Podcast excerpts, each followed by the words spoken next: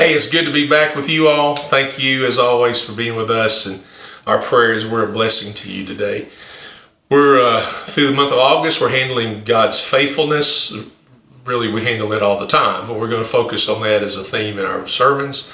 Uh, Numbers 21 is where we're going to be today, verses 4 through 5. But I'm just going to read verse 5 for you to begin with. Uh, uh, let me read it to you and then we'll pray. It says, uh, The people spoke against God and Moses.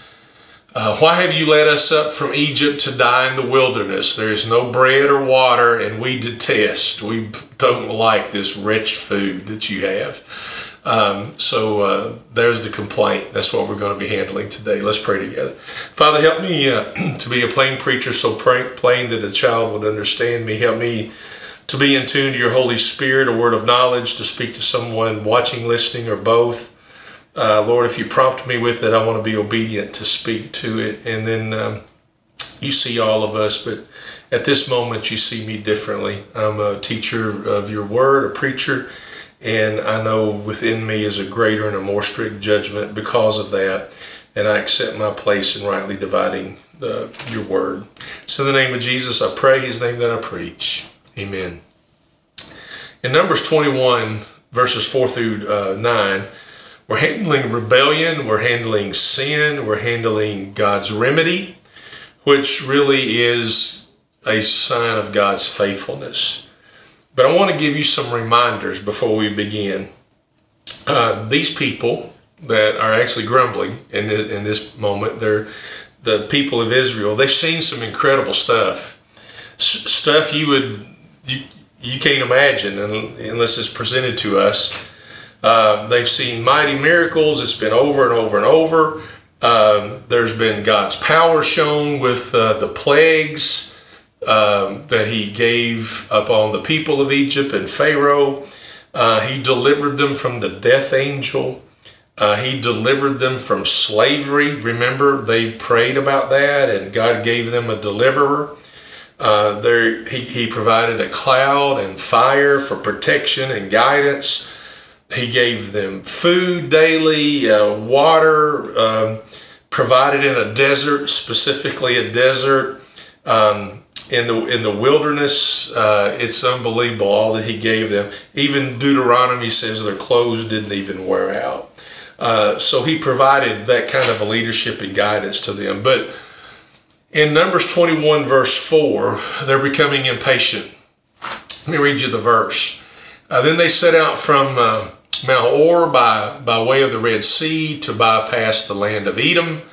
Uh, but the people became impatient because of the journey. Uh, they're discouraged, they're frustrated.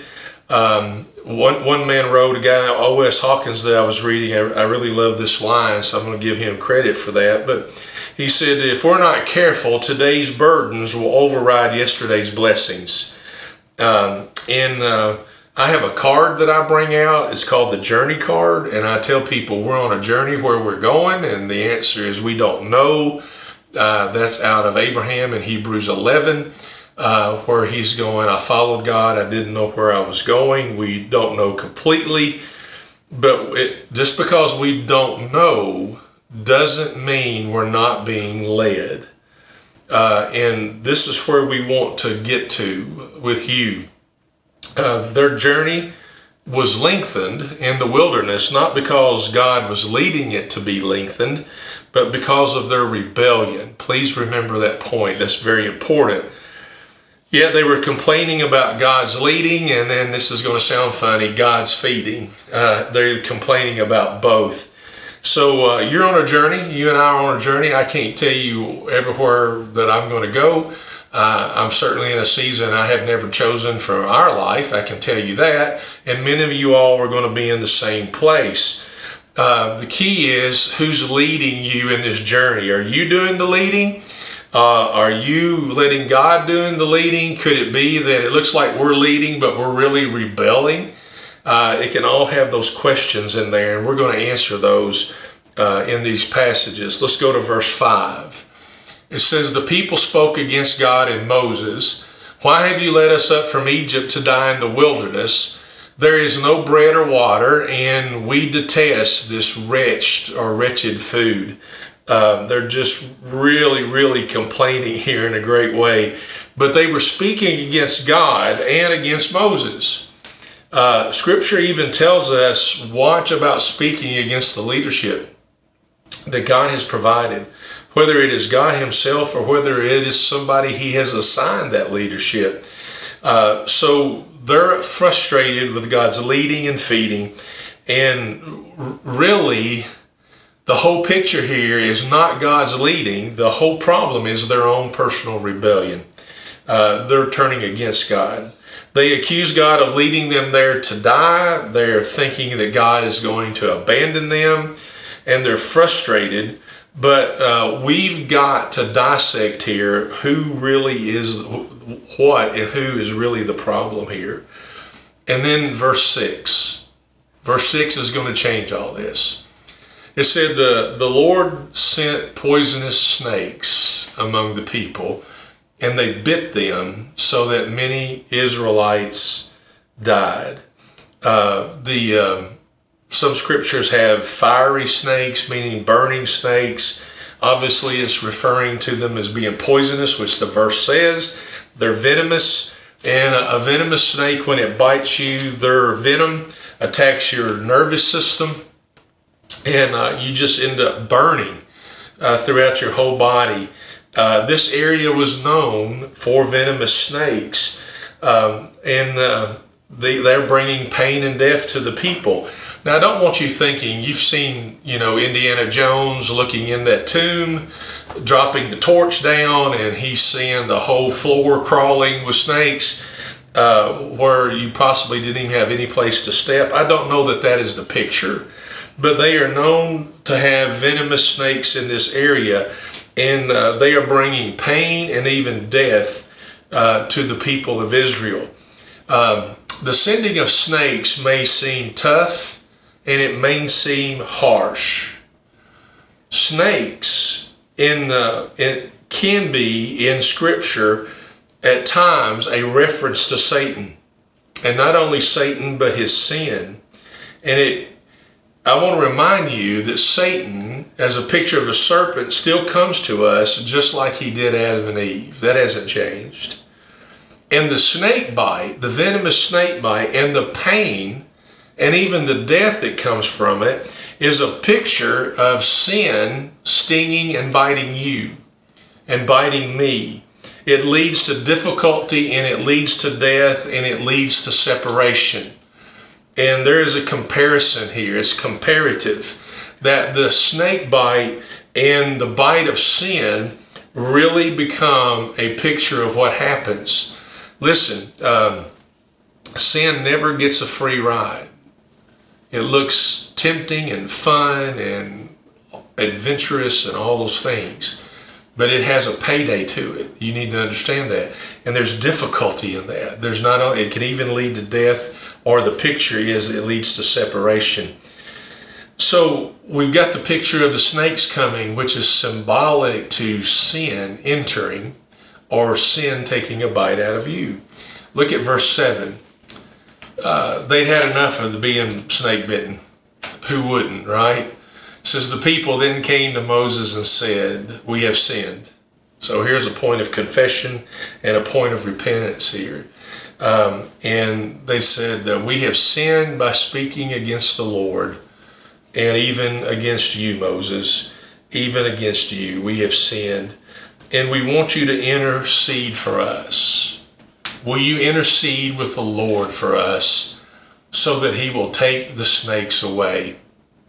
It's really important here that we can resemble even their confession. And I want you to look at verse 7 closely uh, they're they're uh, we've sinned and we sinned by speaking against the Lord and you Moses and intercede for us they're making a request uh, so that things will be peaceful again and he's like so will you they even were telling the Lord how to solve the problem. Do you see that? And they said will you take away the snakes?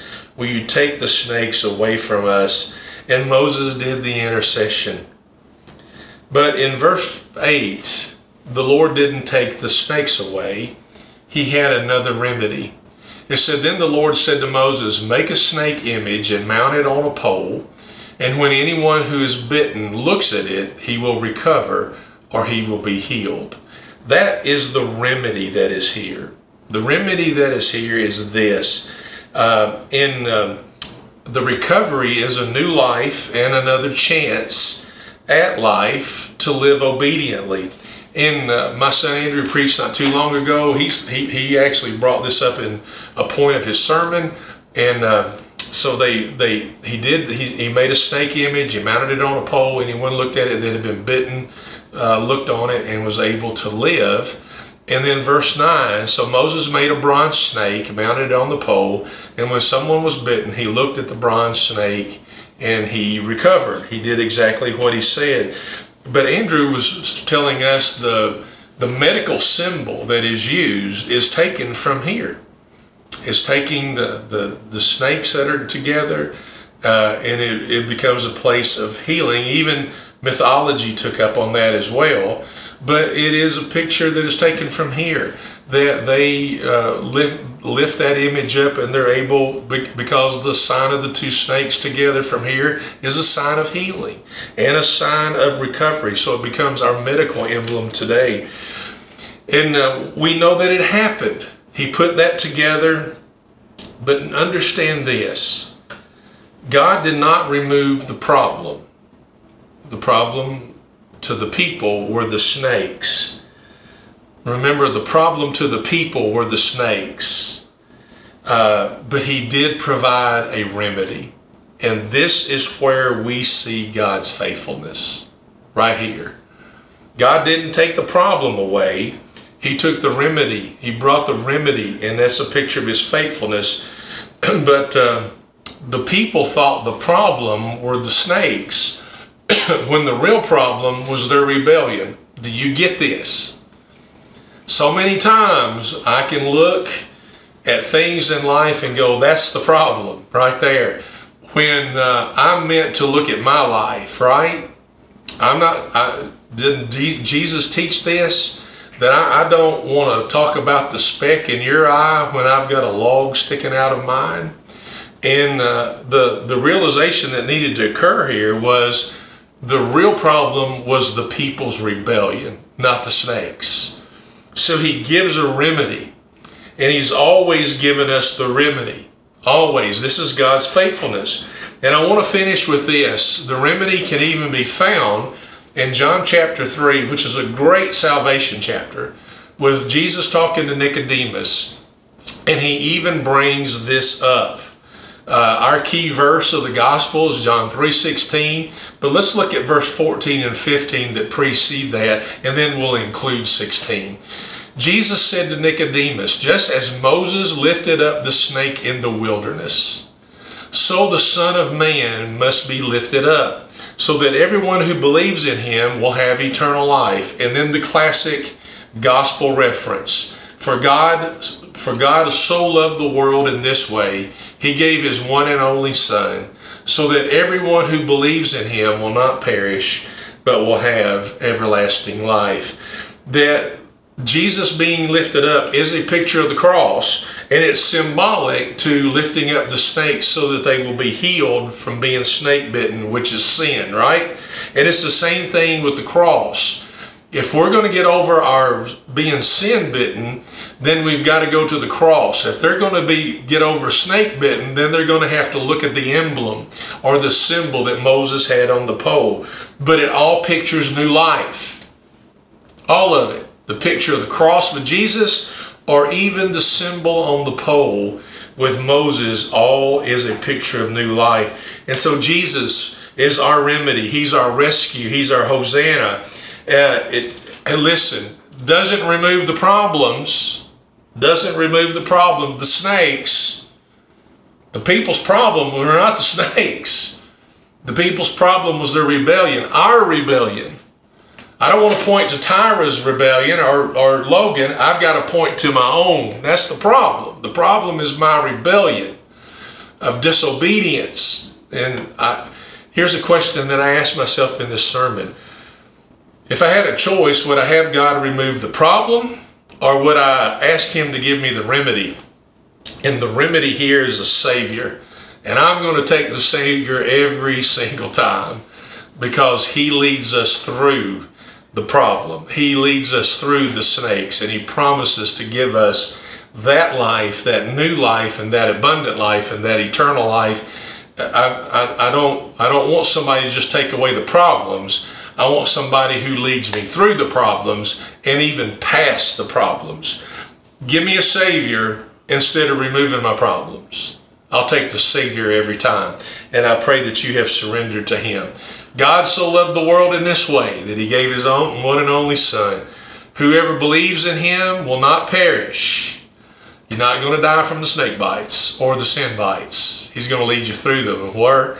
To eternal life. You make that surrender to our Savior today, okay? God bless you. Thanks for watching with us. Please share it with other people who need this message. Uh, remember, we love you, and you know what we say before we leave each other grace and peace. Make sure you live in both of them. God bless you.